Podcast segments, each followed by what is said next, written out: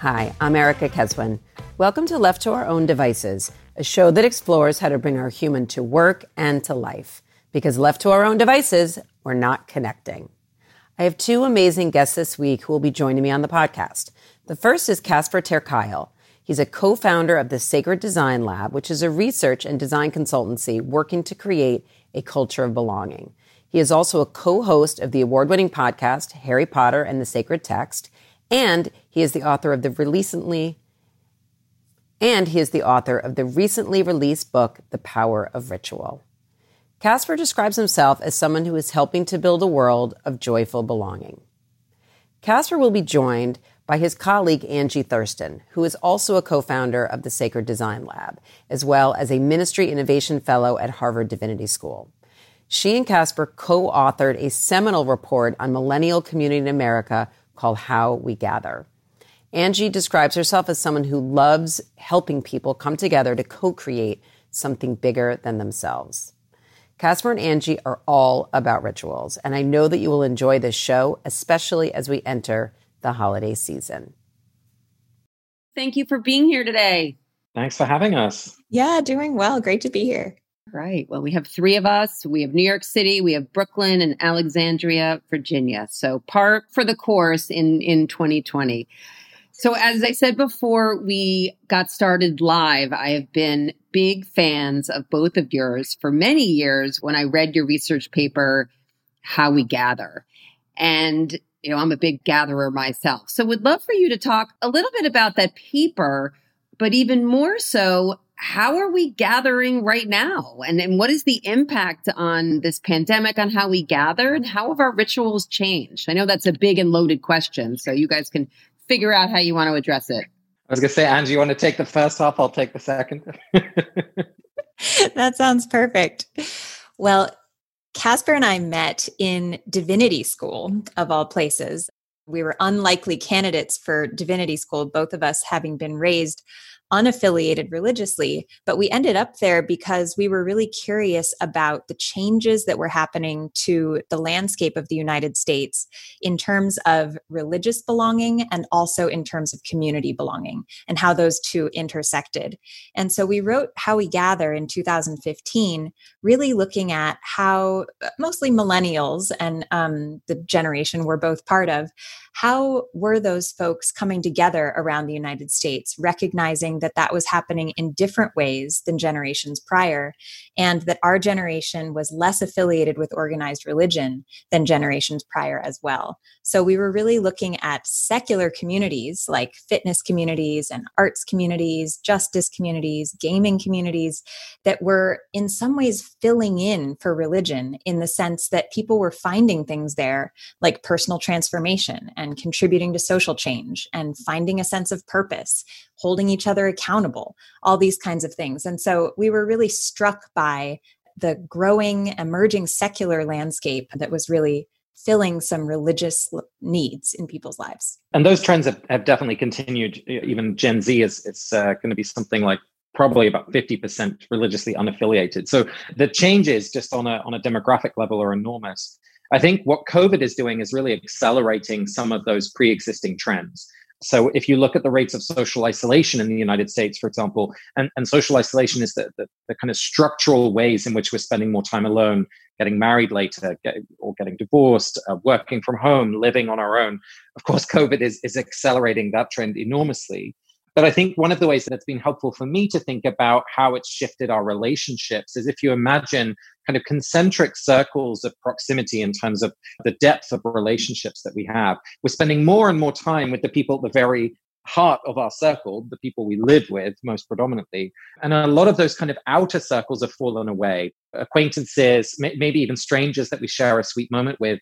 So some of the, the kind of relational needs that we have right now in the pandemic in, in order to stay safe is new things to do with the people we spend all our time with and unstructured kind of serendipitous ways in which we can interact with strangers uh, obviously at a safe distance or digitally and you can't schedule that so that's quite a tricky thing in terms of gathering i think we're really missing that sense of connecting to others in these kind of sweet serendipitous moments well i would say personally i can't agree with that more you know i often say this pandemic is happening to all of us but in very different ways people living that's alone right I'm living with five people, but there have been times where I have felt more alone than ever, even though I have a lot of mm-hmm. people mm-hmm. in mm-hmm. my right. in my house. Right.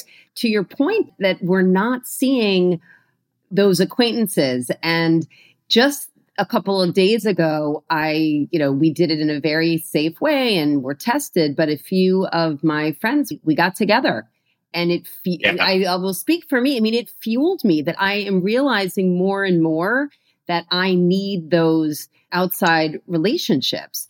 And so when you think about it in your work and how we gather, and Casper, in your new book, The Power of Ritual, you, know, you talk about these communities like CrossFit and Soul Cycle. And, you know, I have a lot of friends that do feel that that Soul Cycle, for example, is their family and felt mm. such a sense of loss. So how are, what are people doing to replace that right now? Well, I just want to emphasize something that you said, Erica, which is that the, the experience of being alone, even while we're surrounded by other people, that is the difference between social isolation that I just mentioned and the experience of loneliness. Because loneliness is about the quality of the relationships that we have. And so we can feel actually maybe even more alone than ever while surrounded by others. And so, you know, if, if we're not feeling seen or rested or understood or connected, that is such a common experience. And the impact of that on our health and well being is enormous. There's been a lot of research over the last few years about the impacts on our health. Loneliness is now uh, deemed to be as impactful on our mortality as being clinically obese or smoking 15 cigarettes a day. So it's really serious when we think about it this way. So I think it's, it's absolutely vital that we find ways to safely connect with others. So first of all, let me say I'm so glad you found a way to do that because it, it's, it's important for our health and well-being. I think one of the, the things that I've learned over the last few months is that when we're trying to find ways to connect, it's very easy just to orient everything around the screen. And one of the best ways that we can feel connected is actually talking without having to look at each other on the screen. So whether it's going for like a walk and talk on the phone, where you know both of you are walking through a local neighborhood, whether it's joining a, a, a dance class or a workout class or something where you're moving your body, because even when we're moving our bodies at a distance from one another, just being in those repeated movements together can help you feel connected to others. So trying to just be a little bit more creative in how we think about that connection happening safely is super important. And that's why this podcast is called Left to Our Own Devices. you know, left to our own devices, we're not connecting. And we have to be intentional about where, when, and how we connect, or the whole day goes by, the week goes by, the month goes by, at least for me, and, and it's not happening. So I know I have been trying through through maintaining existing rituals, but also new rituals to make sure that happens on a regular basis. So, Angie, a question for you. I mean, rituals. I mean, I'm pretty psyched about it because I have a book coming out on rituals. You guys do work on rituals. Casper just wrote a book on rituals. Rituals seem yes. to be everywhere right now. And even since March, the New York Times had three articles on rituals, and you guys had a major mm-hmm. full feature picture in the in the paper talking about you know, the, one's soul and the workplace. And a lot of people thought it was an amazing article. There was also some, you know, some question, some questioning as well. You know, there Absolutely. was one, yeah, there was one quote that said, you know, it was more focused on the employers. They're like, what? Employers have figured out how to exploit society's crisis of meaning by turning workplaces into sites of cult like religious devotion. I've seen both sides. So, you know, can you talk about that article and what are your thoughts? How was that for you and, and where did you come out on it? Yeah, I think building on what both you and Casper have been saying, a lot of what makes interaction meaningful can often have to do with the incorporation of shared praxis of doing something together that's kind of a third thing and that's part of what makes something like soul cycle so meaningful to people right is that you're not just in a shared space, but you're doing something together and you can each have your own experience of that thing. But there's a sense of having shared space and a shared activity. And that's a big feature of what ritual can do, right? Is to help mark experience, to give it a beginning and an end, and to allow us to each have our own personal experience, but to externalize it together.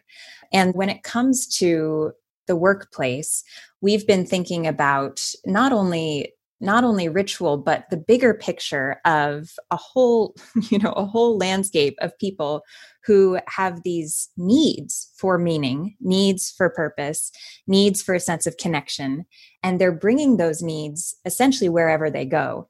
And the workplace ends up being a very ripe um, place to bring those needs in in large part because it kind of functions as that third thing, as that shared activity. So, a lot of people during COVID, I've noticed, have been doubling down on work because it can sort of give you an outlet for a feeling of being purposeful and finding meaning in a time that's so uncertain. So, a lot of what we really focus on, we, we talk about these needs for meaning and connection and purpose as soul needs. We often use three B's to describe them. We call them belonging, becoming, and beyond. So, belonging has to do with knowing and being known, loving and being loved. Becoming has to do with growing into the people we're called to be. And beyond is that connection to something greater than ourselves. What we posit is that we all have these needs, these eternal longings, and they've usually been the realm of religion. But right now, so many people aren't finding that through the more traditional religious avenues. And so we're kind of casting about looking for where I where can I meet those needs? And people are already going to the workplace, whether they're conscious of it or not, and trying to meet those needs there. And as you say, Erica, this can be very problematic. And I think people are right to really ask a lot of questions. We ask a lot of questions as well and raise a lot of red flags about the ways that that can go wrong. So, a lot of what we do is not necessarily to impose religion on workspaces, but rather to lift up the ways that people are already coming to work with these needs and to try to work with employers to think about what can we do about that it doesn't mean we have to address those needs in the workspace, but we should at least acknowledge them and try to make way for how people can meet them in their lives in general. And many people are spending more time at work than they do at home. And so I've seen similar things that people are asking more from the workplace. So I, I have seen it and, you know, it just was framed a little bit differently.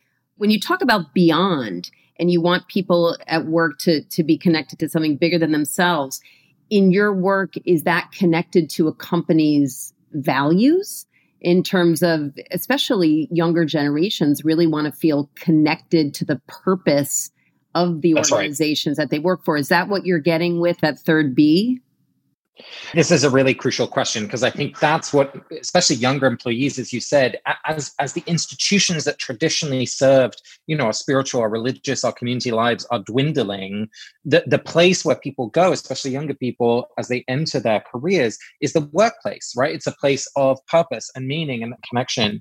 And so I think that beyond is definitely shaped by employees, by organizations, you know, in terms of the values that they hold and the vision that they have for the for the impact they're trying to have, especially organizations that have a, a, a purpose beyond just the bottom line, which you know hopefully is is everyone.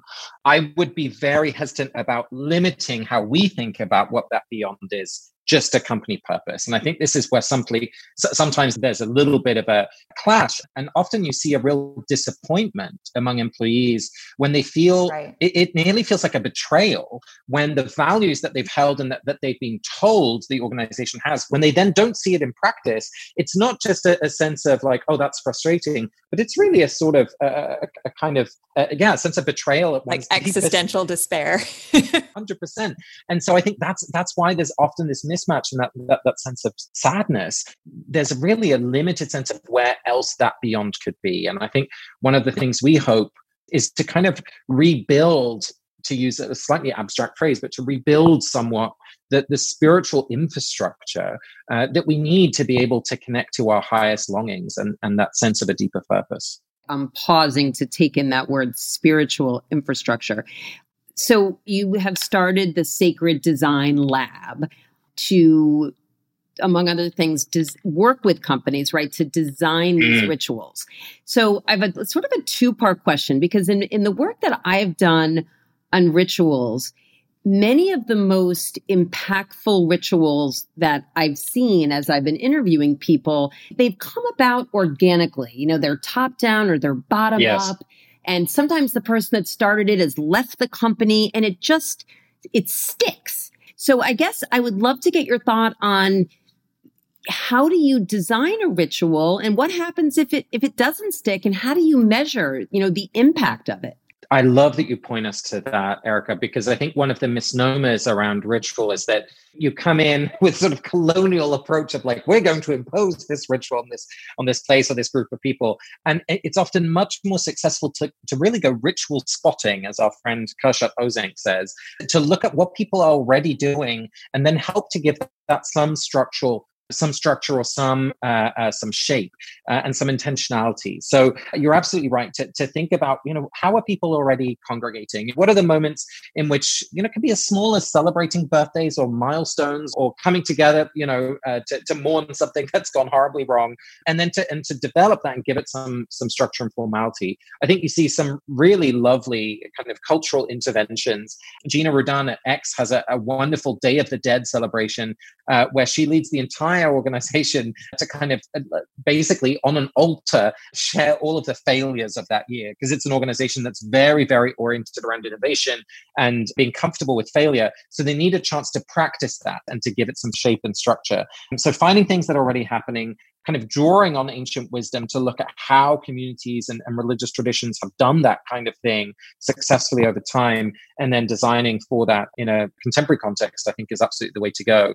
In terms of measuring it, this is one of the perennial questions we're working on. We're actually doing some research right now to come up with a way to measure spiritual well being some of the things you can pay attention to, even in a, an informal way, is there enthusiasm in participation? Always the obvious one. Are people rethinking questions not only in their professional life, but even in their personal life as they participate? Are people showing up with an authentic and nonetheless boundaried vulnerability that allows for a more human connection rather than just a, a role connection? Uh, those are some things you can pay attention to, but it's a, a, a tricky thing to do because often the real impacts of these kind of practices don't just happen in the moment, they happen over time. So you need a longer horizon to really understand the fullness of the impact of, of some of these practices. Oh, it, it makes sense. Well, I look forward to seeing and reading some of that some of that new research.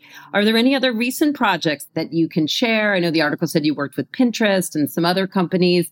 I think the listeners often love to hear some examples where they could take that and say, huh, would something like that ever work in my organization? Yeah, I'm uh, happy to share a little bit about Pinterest, and Ange, I'm, I'm sure you'll have other ideas of, of what to share as well. So, this was a wonderful project in which we got to work with the architects of the proposed new head office to think about what the future spaces might be that the Pinterest team needs. So, knowing that, as we talked about before, younger people are bringing more of these questions of community, of meaning, of purpose to the workplace, you know, are we going to need more than just desks and meeting rooms? And, and certainly since the hit of COVID, of course, that whole question has been escalated. And I think this is an opportunity to really rethink our physical workspaces. You know, if more and more of us are going to be working from home longer term, we're discovering, I think, that you can do a lot of the kind of grind work and the task execution from home but perhaps some of that imagination some of that conflict resolution some of that you know real nitty gritty uh, uh, creative work is harder to do so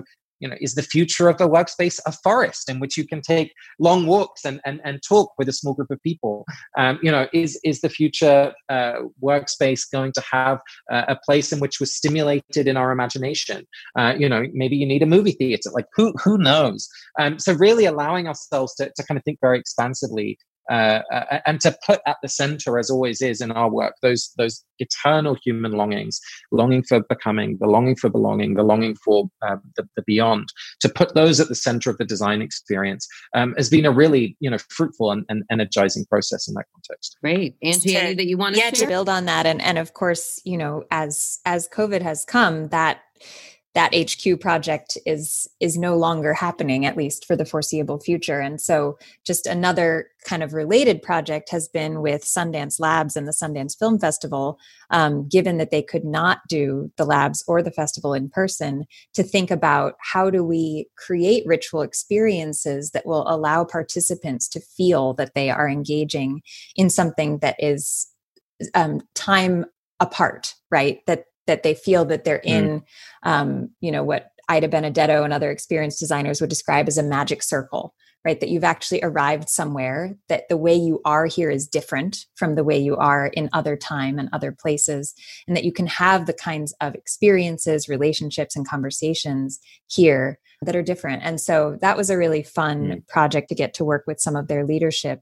around imagining you know rites of passage the notion of pilgrimage a lot of these you know what we would talk about as ancient technologies that have come down to us across centuries from our wisdom traditions. How do we put those in service of cultivating experiences of meaning now?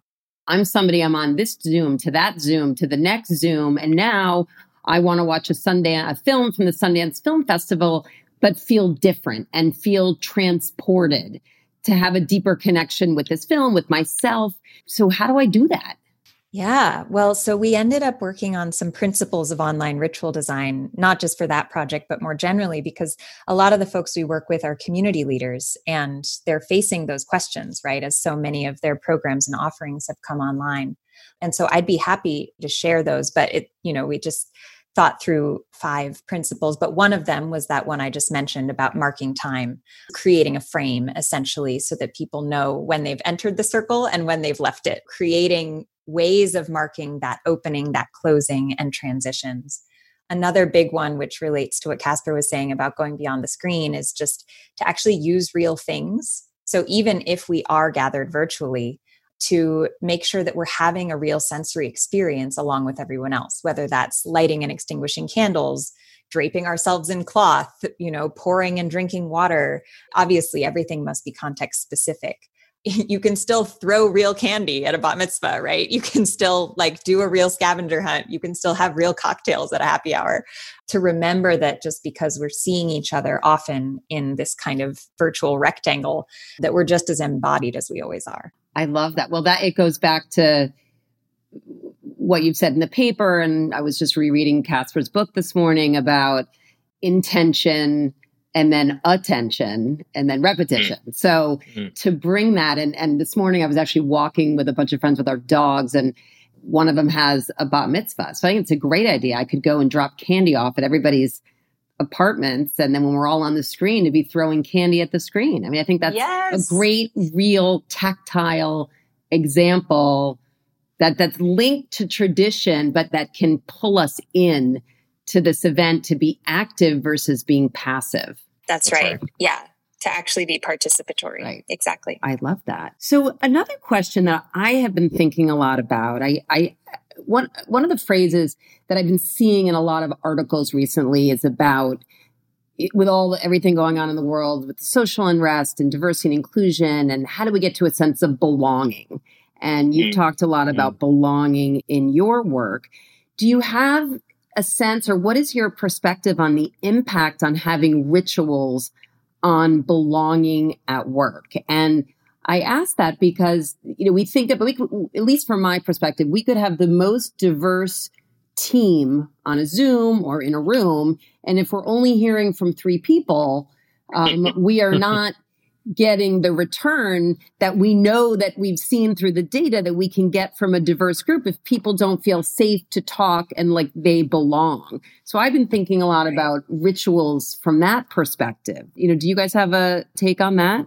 Yeah, this, I mean, this is such a rich topic. The first thing I would say is that when, when we talk about belonging, very often we kind of limit our understanding of what that means to a relational element between human beings. So we think about belonging, it's about like, do I fit in with these people? And our understanding of belonging is a little bit more multi layered because our experience of belonging is also shaped about a connection to place about a connection to story, uh, a, connection to lineage ac- across time. So there's all of these dimensionalities to belonging. So when you know people have that very thin sense of belonging, that it doesn't feel real, it doesn't feel authentic, it doesn't feel safe. I love that you use that word.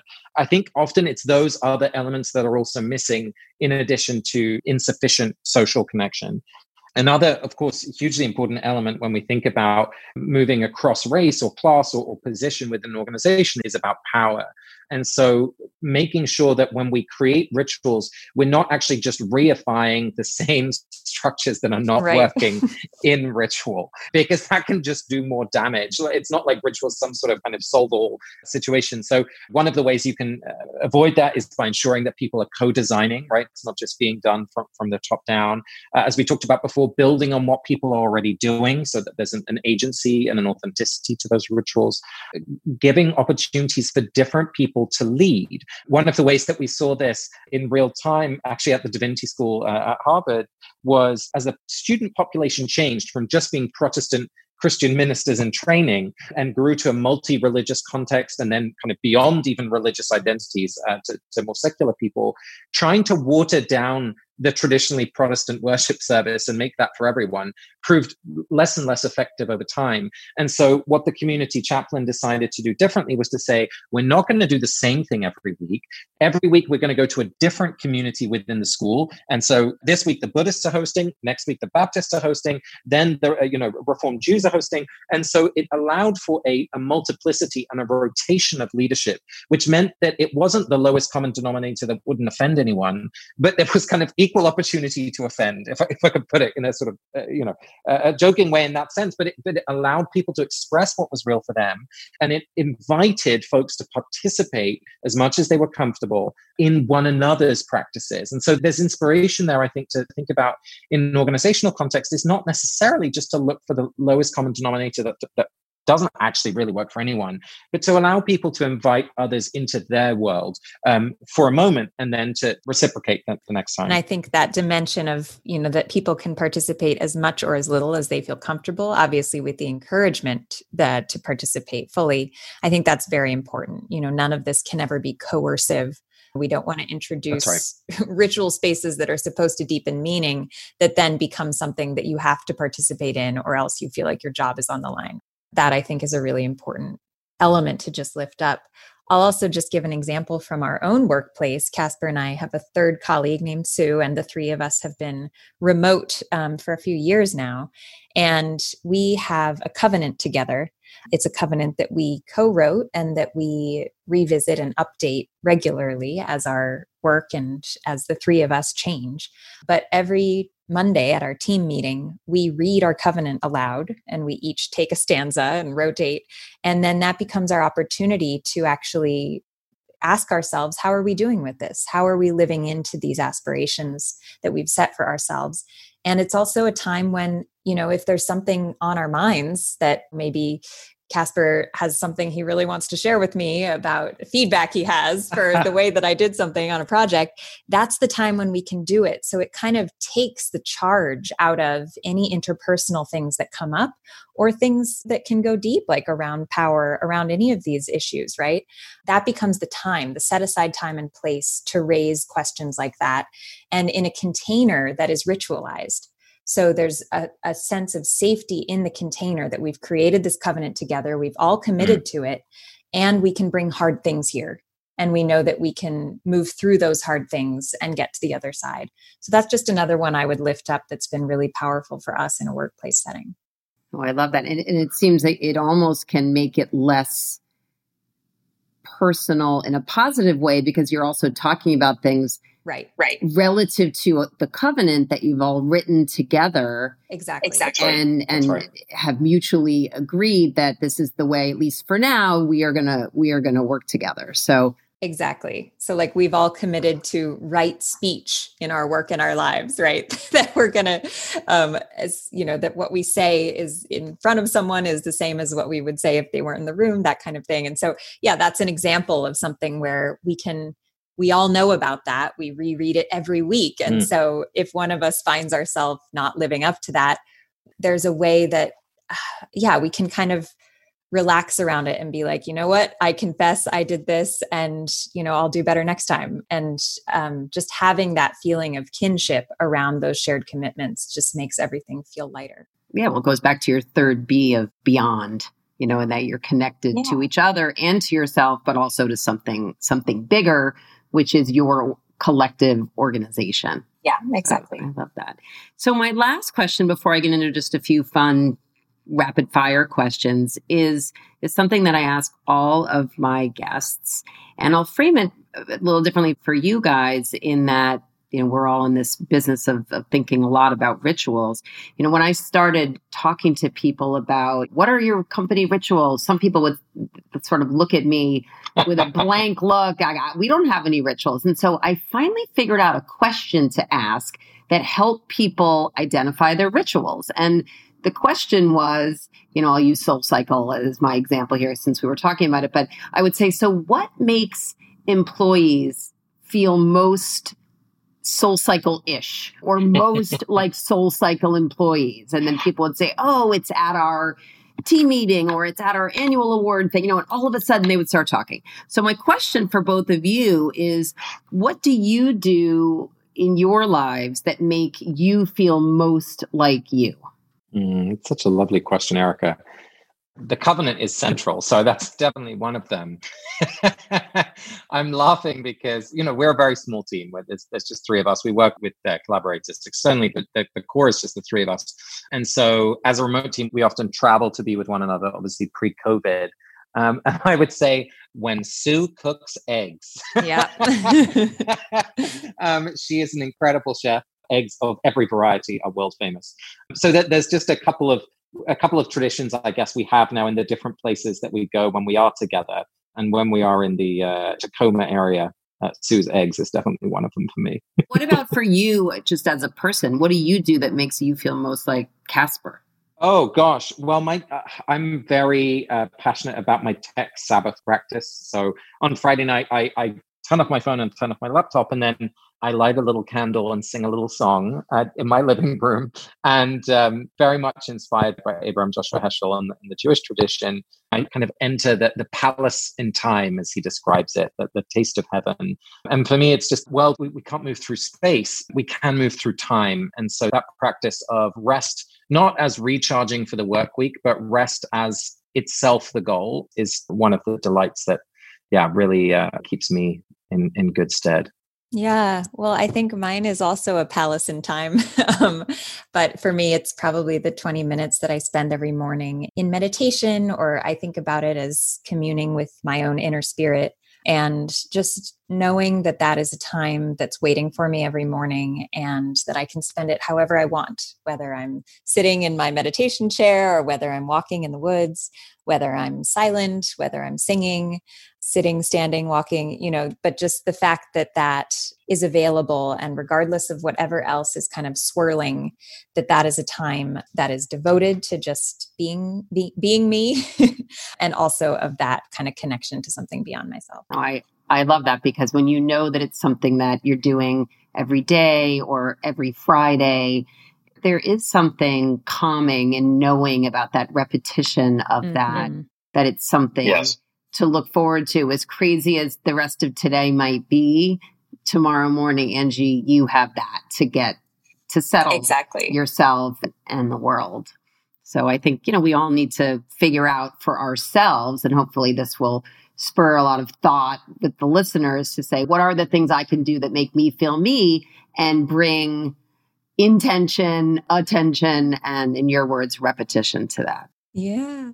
I'm curious about one, what one of yours might be, Erica. So mine is my Starbucks barista uh-huh. 80th and Broadway inspired the name of my first book, Bring Your Human to Work. And so my daily ritual is around coffee.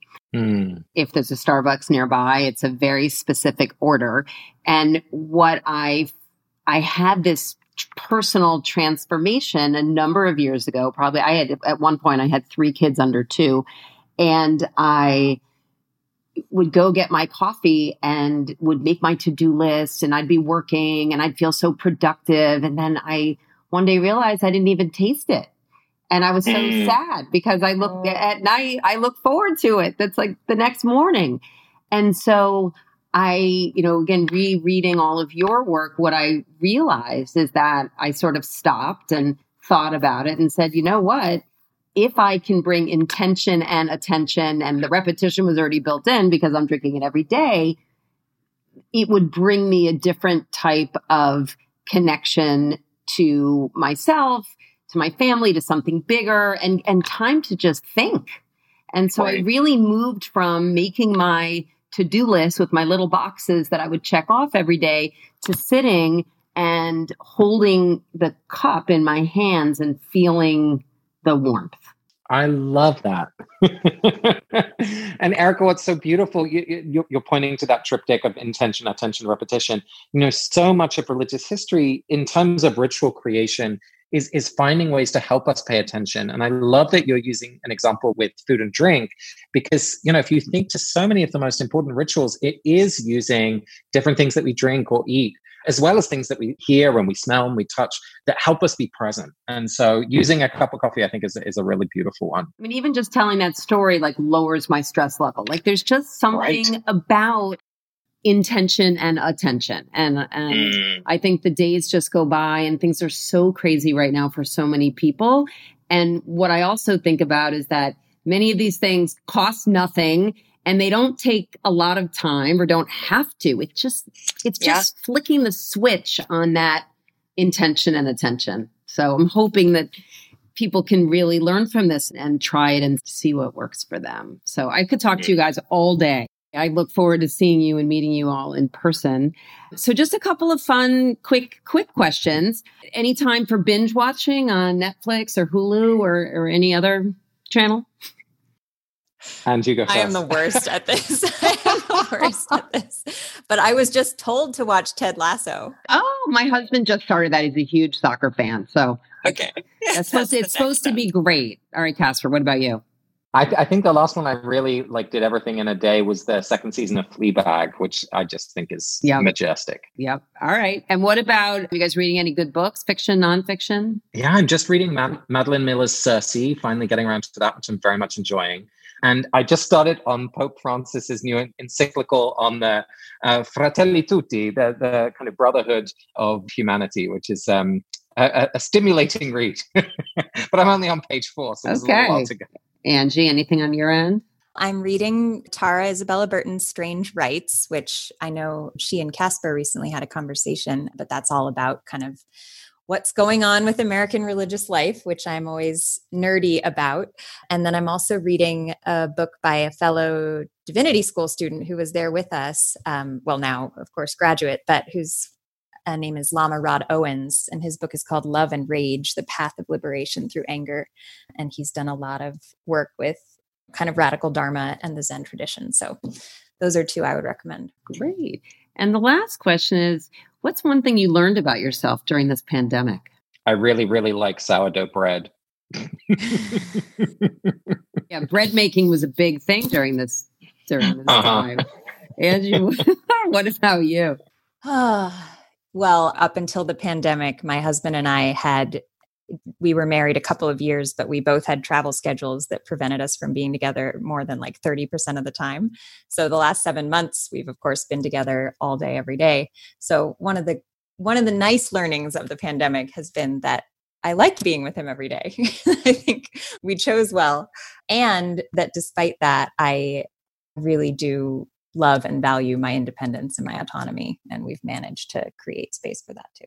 Right. Well, thank you both so much. I, again, love talking to you, love this topic. Keep going. And I look forward to reading your new research and staying in touch. Thanks, Erica. Great to be with you. Thanks okay. so much. Thank you. Take care and be safe. Thank you for tuning in this week to Left to Our Own Devices. If you enjoyed what you heard, please rate and review the podcast on Apple Podcasts. If you want to receive my monthly newsletter, text the word human to 66866. Or you can connect with me by email at erica at spaghettiproject.com. Stay safe, stay connected, and I'll see you next time.